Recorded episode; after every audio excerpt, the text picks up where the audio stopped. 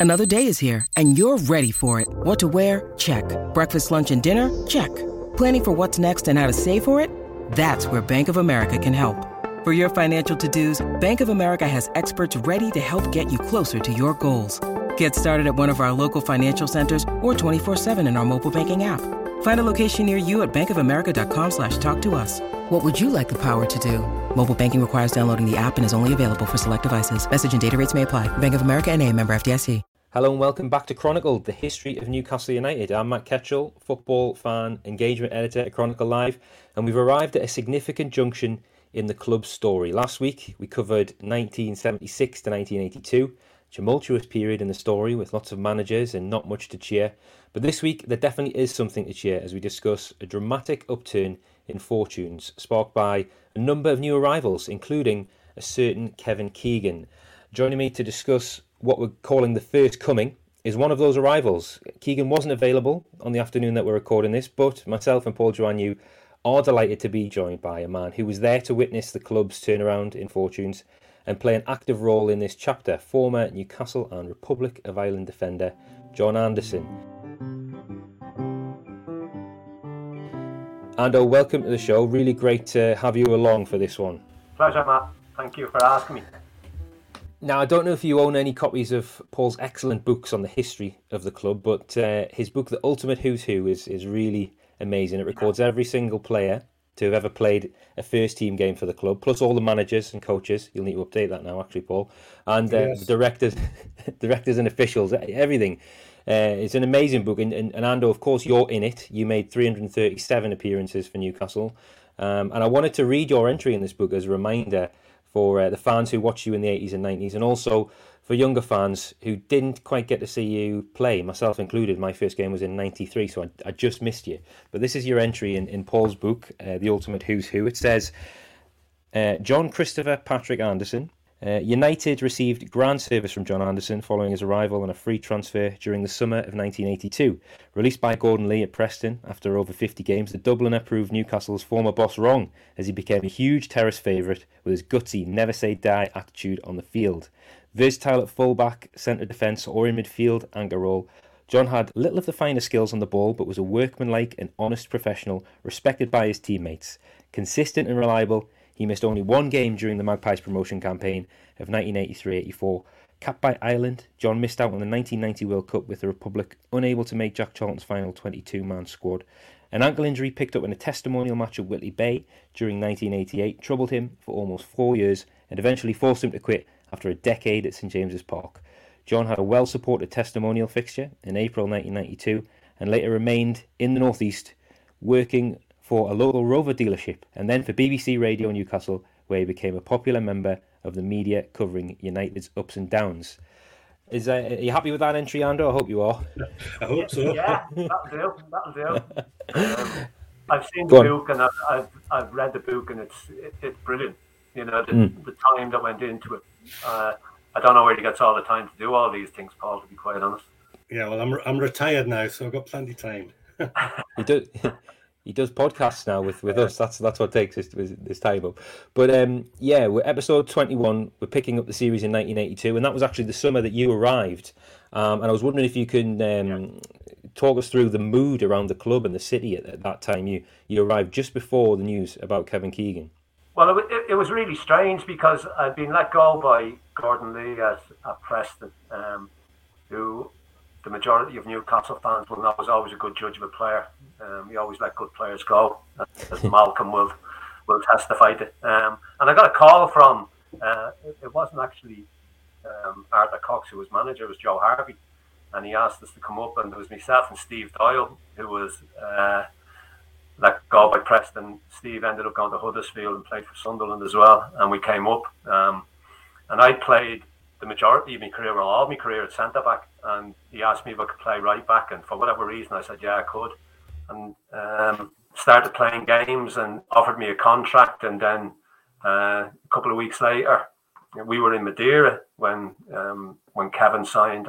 Arthur Cox didn't come with us. Um, Tommy Cassidy took the took the squad to Madeira on pre-season, and then we all heard that Kevin had arrived. You know, so it was a it, it was great for everybody, but it was it, it was like whirlwind for me, you know, because I didn't I didn't know what I was going to do. All of a sudden, I'm at a club where player who'd achieved everything in the game, you know, went to Germany, became a hero out there, won everything at Liverpool, England captain. Um, all of a sudden, you're rubbing shoulders with him. So uh, it was a, a real fairy tale for me. And Paul Newcastle really at this stage needed a change and a bit of an injection of energy, not to mention money, and uh, they got they got that, didn't they? Well, they did. Uh, it, in in the close season of 1982, as it unfolded, uh, Newcastle were in, in need of stimulus and, and not least also a huge cash investment. Uh, Stan Seymour Jr. Uh, was in the chair in the boardroom, son of Mr. Newcastle himself. Uh, and with Neighbours Newcastle Breweries as club sponsor, uh, a massive change saw United transformed. Uh, the arrival of English football's biggest name, England captain Kevin Keegan, just captivated Tyneside. his arrival uh, at St James's Park was sensational news. And when he agreed to join United from Southampton, few could believe it. To move from a top level side, and, and Southampton were a good one at that time, uh, to a languishing club in the second division as it was then, albeit somewhat of a, of a sleeping giant, uh, was a shock to the football world. No one around the country could quite believe what had happened. Uh, when he arrived at the press conference, the opening remark from uh, Russell Cushing, the the club uh, chief executive come secretary was uh, where in heaven we've got Kevin, and, and we certainly were. Uh, Kevin Keegan had roots in County Durham. He's uh, and, and he wanted to find a final challenge really before retiring, and that was to guide Newcastle back to the top flight. Mm. I know you mentioned you were in Madeira when that news yeah. broke. Can you remember the reaction from yourself and the, your teammates? Uh, nobody could believe it, to be quite honest. You know, we'd gone out there to play. We played three games out there. As I say, Coxie didn't didn't travel, um, and the rumour started flying around, and you know, spread like wildfire.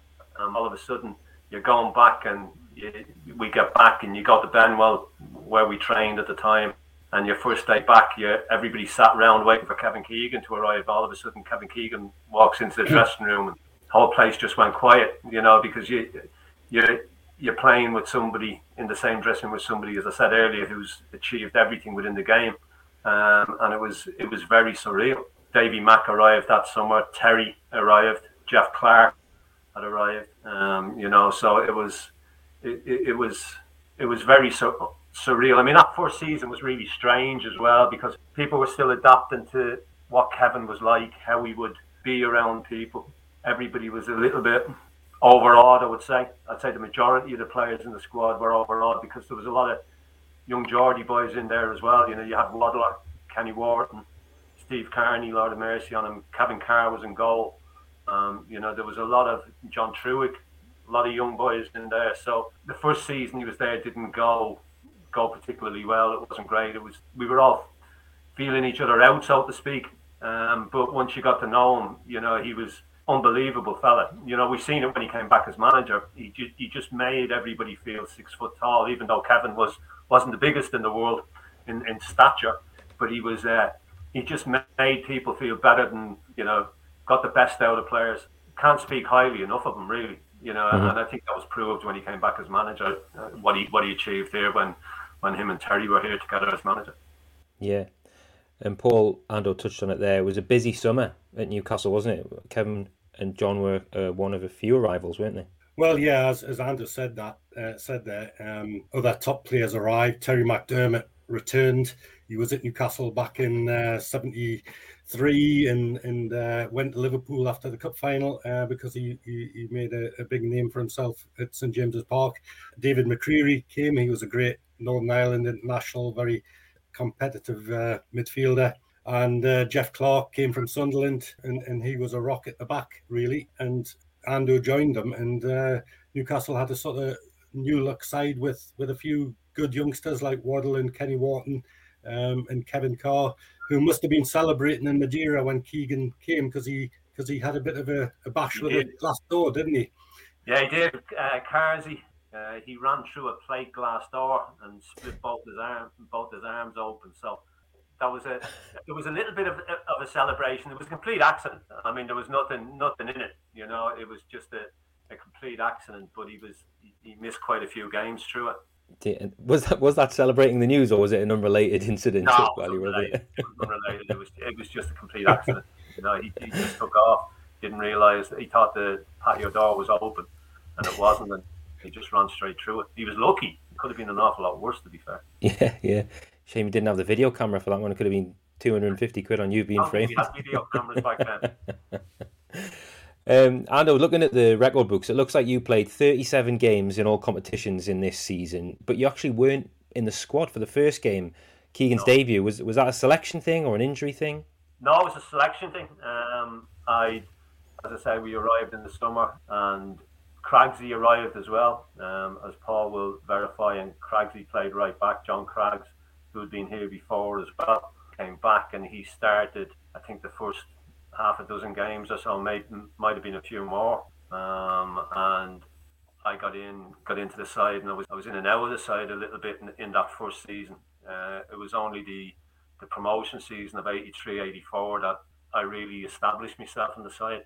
Mm-hmm. Um, but it was it, it was just great to be around these players. You know, Paul mentioned Jeff Clarke, who was very underrated. You know, Clarke, he was great play, good centre half. Davy Mack, you couldn't buy a Davy Mack nowadays. Davy Mack would run through a brick wall for you. He'd do do anything you wanted him to do. You know, he was he was a great, great player. I and I know Waddler, Peter, and Kevin got all the headlines, but without the likes of your Davy Macks and, and Jeff Clarkes, you know, they I, I honestly don't think they got the the rewards that they deserve because, as I say, I'd have Davy Mack and Clarkey in, in any side I picked. Great mm. players. Mm, interesting, yeah. And um, Paul, tell us about Keegan's debut. Then I'm sure you were there to witness it, and it was a, a pretty special occasion, wasn't it? Yeah, I was certainly certainly there uh, in the old West Stand. Supporters flocked back to Gallowgate, uh, a stadium then in, in much needed de- development and in, at a reduced capacity due to safety restrictions. Uh, Keegan's debut was in the first game of the season, a home meeting with Queen's Park Rangers. Uh, in the match day, buzz returned, and a goal from who else but Kevin Keegan gave United the points. Uh, it was came from a throw in, Varadi and, and Keegan combined, and uh, the ball was slipped through onto the edge of the box, and, and Keegan just uh, rolled it into the corner. Uh, very neat finish at the Gallowgate end, and mm. the whole place just erupted. Indeed, and, and, Newcastle were going for one of three promotion spots back into Division One. How did it uh, start to pan out, Paul? Well, Newcastle began to look like a team again compared to what happened in the two or three years before. Uh, it was no easy task, though, to claim one of those three places. Uh, 1982 83 ended in a, a somewhat disappointment, of course, although there was a vast improvement in United's performances. They missed out and finished in fifth, place. Keegan scored 21 goals, very good return. And Imre Varadi, uh, his partner up front, uh, netted one more, 22 goals. So, you know, they were very good going forward, but just couldn't get into the, the final uh, promotion race. Uh, the big question at the end of the season was if Kevin Keegan would stay for another year. Uh, he delighted everyone when he made a decision uh, that he would carry on for one more year. Mm. Ando, were you and the other players in Kevin's ear trying to convince him to stay? Uh, he, he doesn't strike me as a man who changes his mind easily, but no, was that a... no. Kevin was was one of those individuals that, that once he made his mind up, that was it. You know, he, he built up a great relationship, a working relationship with Arthur Cox. You know, there was mutual respect there between both of them. I think Coxey came from a working working class background, same as Kevin, and they, they just they just hit it off. Uh, and as I say, that mutual respect was there and is still there today. And fortunately for us, as Paul has said, Kevin decided to stay for another year. That was the year that I suppose it really took off. Um, of course, Paul, we, we like to do player focuses on on the, the big names over the history of, of the club, and, and Kevin certainly qualifies. So, if you could do the honours for us and give us a, the, the rundown on Kevin. Well, we could have a whole uh, a whole episode on Kevin's career, really. But uh, as a player um, at Newcastle, he, he, two seasons, 85 appearances, 49 goals. So that's a very good record in itself. He joined Newcastle for £100,000 uh, from Southampton. It's the early, early days, born and raised near Doncaster. As Andrew said, working class uh, background. Um, he started with Scunthorpe United back in 1967. Uh, indeed, Newcastle once scouted him. I've got an actual original scouting report from Joe Harvey's uh, assistant Joe Richardson, uh, an ex-player of Newcastle's, uh, back back then, around about 1968, I think it was, uh, or 69. He didn't play very well in a in a horrible windy and rainy night against Darlington at Scunthorpe, uh, so Newcastle passed him by. Uh, but he soon joined Liverpool um, and quickly became one of the country's new superstars. Played in the 1974 FA Cup final for Liverpool against Newcastle, of course. He was Football League champions with uh, the Reds. He won the UEFA Cup with them, became Footballer of the Year, then decided uh, to move on to Hamburg um, in Germany in 1977. Now, back then, Hamburg, not now they are, but, but they were back then one of Europe's very best sides. They became German champions, they won the European Cup and got to another final. And Keegan himself uh, was honoured with European Footballer of the Year in 1978 1979. So, so he, he, was at the very, very top of the of the football tree. And of course, he was a regular for England, 63 caps and, and captain of his country uh, up to the point of uh, joining Newcastle. As a player, very strong, worked hard, had pace, lethal finisher, and possessed a charisma off the field like no one else at Newcastle United, really. And uh, the Magpies were just captivated by his presence uh, and looked a class. And he, as a player, you looked a class apart when he played in the second division without any doubt. Yeah, I didn't realise his goal record was so good. That's 80, 85 games, 49 goals is amazing. He agreed to stay for another season, Ando. Do you remember going into the 83 84 season feeling the pressure to get promotion this time? Yeah, I, I think everybody, it was, it was more relaxed, if I'm perfectly honest, than the, the previous season because, as I say, nobody really knew how to take Kevin and what his uh, feelings would be towards everybody else. But after the first season, it was a relaxed atmosphere. You know, he, he made everybody feel at home. He, he settled in, made everybody else settle in straight away. And we went to Leeds on the opening day. Um, it was a red hot August day. Atmosphere was was unbelievable, and and we won one 0 And it was, you know, pe- players talk about seasons, and you remember seasons and for good reasons, and you remember some seasons for for all the wrong reasons. But that was a that was a season that just seemed to start, and all of a sudden it was finished. You know, because you wanted to play all the time. You training was was brilliant. You're going in training, everybody was was buzzing. You couldn't wait for the next game. And as I say, it just seemed to start, and then all of a sudden we were in May, and the season was was over, and we were promoted. Paul, uh, can you talk us through how Newcastle went about their push for promotion and, and how it went in the end?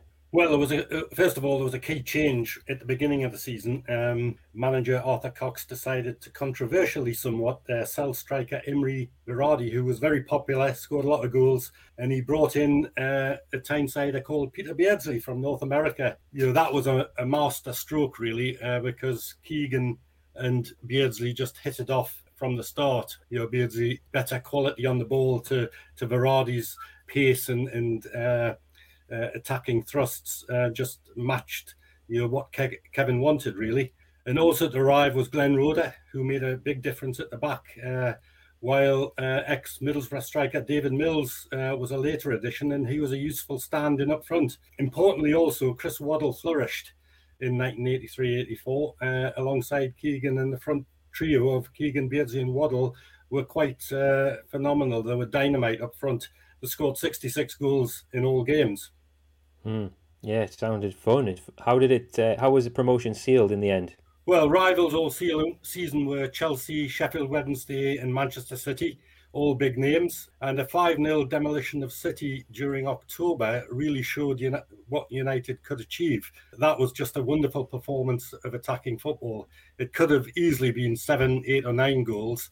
And indeed, City's goalkeeper was man of the match, and that tells you a little bit uh, of how Newcastle were on top. Uh, crucial games in the run in during April as United were placed in third spot then. We had three successive victories over Leeds, Swansea, and Charlton. That took them to an Easter Monday clash with Carlisle United at St James's Park. And that's a rare local derby of sorts. And it was a cracking match, 1 5 1, which saw keeper Kevin Carr save a penalty uh, and immediately throw the ball out for a lightning break from the Leazes end to Gallowgate end, and United uh, hit the net at the other end within the space of uh, you know 30 seconds of saving that spot kick. Brilliant.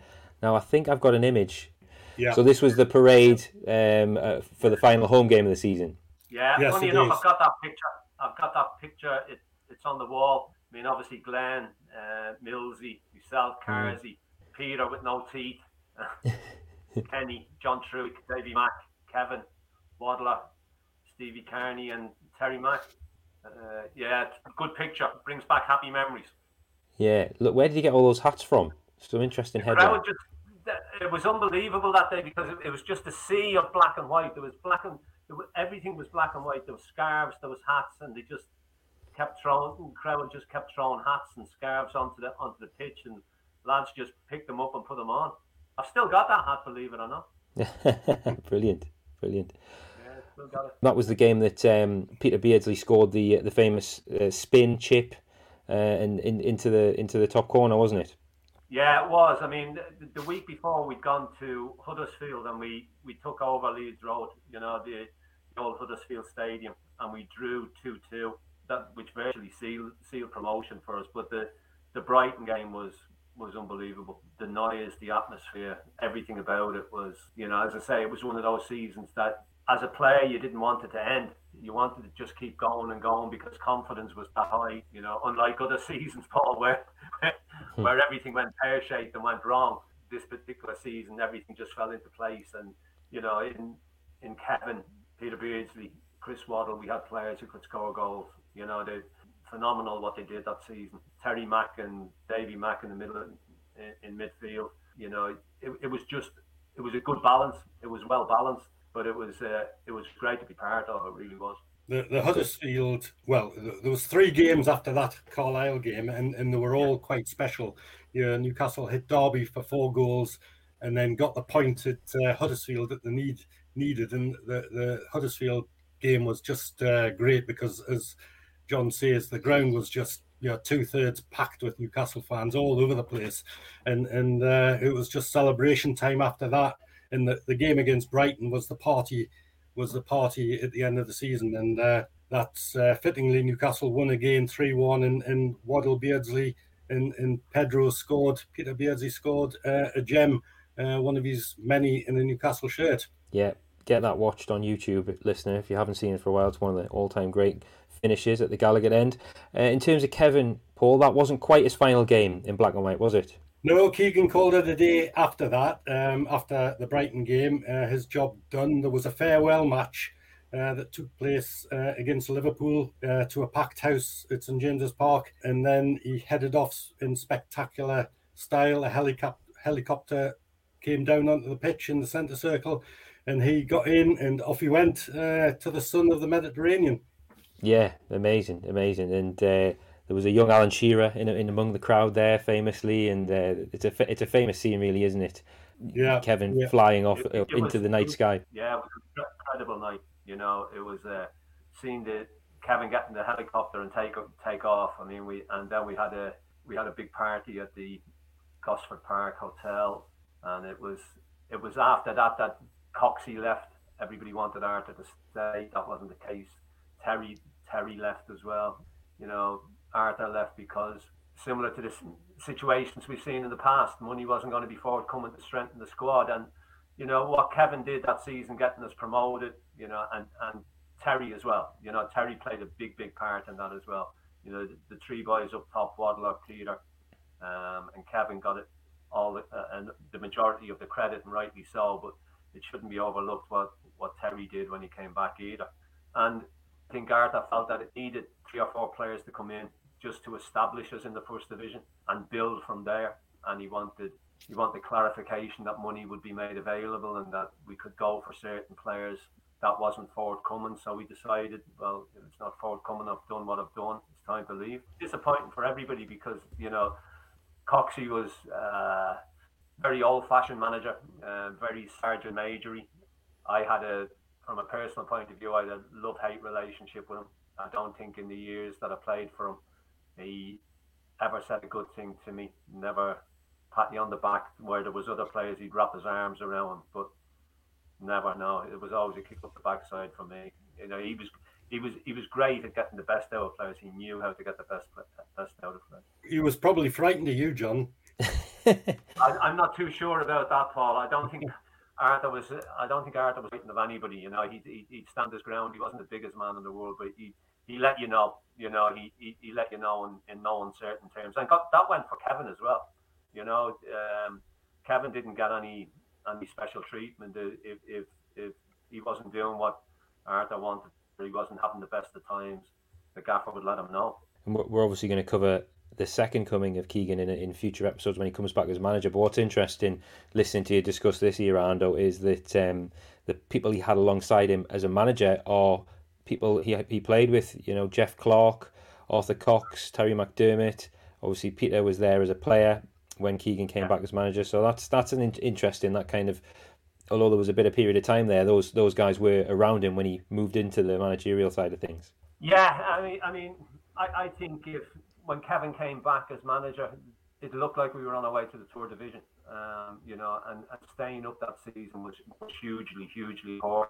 But Kevin basically said, look, if you've got, if you want to progress, you've got to go and we've got to get better players in. You know, and I honestly believe that if Arthur had been had been backed after that promotion season of 83 84. I'm not saying that it, it, would have been the same outcome as what happened when Kevin came back and, you know, all, all the glory that went with that. Um, but I think he, he could have built the side here because you had Peter, you had Wadler, you had a young Gascoigne coming through a couple of years later. You know, so the, the foundation blocks were there. It needed piecing together. And I suppose typical of Newcastle United, they never put the the blocks in the right in the right spots. Um, mm. You know, they didn't back the right people at the right time. Yeah, yeah. We're straying into into next week's episode, so I think we'll we might have to wrap it up there. Things are about to get very interesting, but but that is of course for next week. Uh, Ando, any any final memories from from the two seasons you played alongside Kevin for? They seem very happy. Oh, look, only only great things to say about. You know, it was it was a pleasure to to play with him. Um, he, he was a perfect gentleman, and as I said, uh, he got the best out of people. You know, he never really slagged anybody off. Yeah, he'd have a go at you if, if things were on, going well. And if you made a mistake, he'd tell you. You made a mistake, the same that same mistake again, he'd tell you. But you never made it at tour time. Um, mm. Because if you made it at tour time, you weren't going to be decided. And Coxie was the same with that. But they were, they were, those two seasons were phenomenal. You know, they were great enjoyed every minute of it. Uh, as I say, that promotion season of 83, 84 just seemed to fly over. Just seemed to start in that on that hot August day at Leeds, and then all of a sudden a hot summer day in May on at St James's, and it just seemed to it seemed to be over. Um, unfortunately, but uh, it was great. It was brilliant. Um, mm. I wouldn't have swapped any of it, and I, I'm thankful that I was able to be part of it. It was something that will live long, long into the memory was that game at Leeds? Was that the goal that you scored? Was it? I didn't want to mention that, Paul. oh, you, you, scored the goal at Leeds, didn't you? I did. Yeah, we we yeah. won, won up the day of the season at Leeds, won one 0 I put, put one past David Harvey, I think, and that was up us up, up and running. I started it all. Yeah. yeah, I was just going to say that. You started it all off, yeah. yeah. Brilliant. Yeah. Well, th- thank, thanks for that, Ando. Thanks for starting it all off, and thanks for joining us today. No it's been it's been great to, to have you for this one. Uh, another instalment of Chronicled done. Uh, lots to pack in next week, uh, but in the meantime, thanks everyone for listening. Um, we're keen for people to keep contributing to the show with any stories around the history of the club, so keep those coming. You can email us, the EIBW podcast at reachplc.com, or you can tweet me at Ketchel on Twitter. Please subscribe to the Everything is Black and White podcast via whichever podcast platform you're listening to us on. Follow Chronicle Live's Newcastle United channels on social media. We're at Chronicle NUFC on Twitter, Facebook, and Instagram. And please drop us a five star review on iTunes if you, if you can. Last one from me stay up to date with everything black and white by subscribing to Chronicle Live's daily Newcastle United newsletters. These are free, and a link to sign up to them is in the show notes. If you click that and scroll down to Sport Newcastle United updates and tick the box, you'll be signed up to receive all the best NUFC content from Chronicle Live every day for free. Thousands and thousands of Toon fans are subscribing to our newsletter, so join them, see what all the fuss is about. Thanks so much for listening to Chronicle, the history of Newcastle United, with me, Matt Ketchell, Paul Joannou, and our special guest, John Anderson.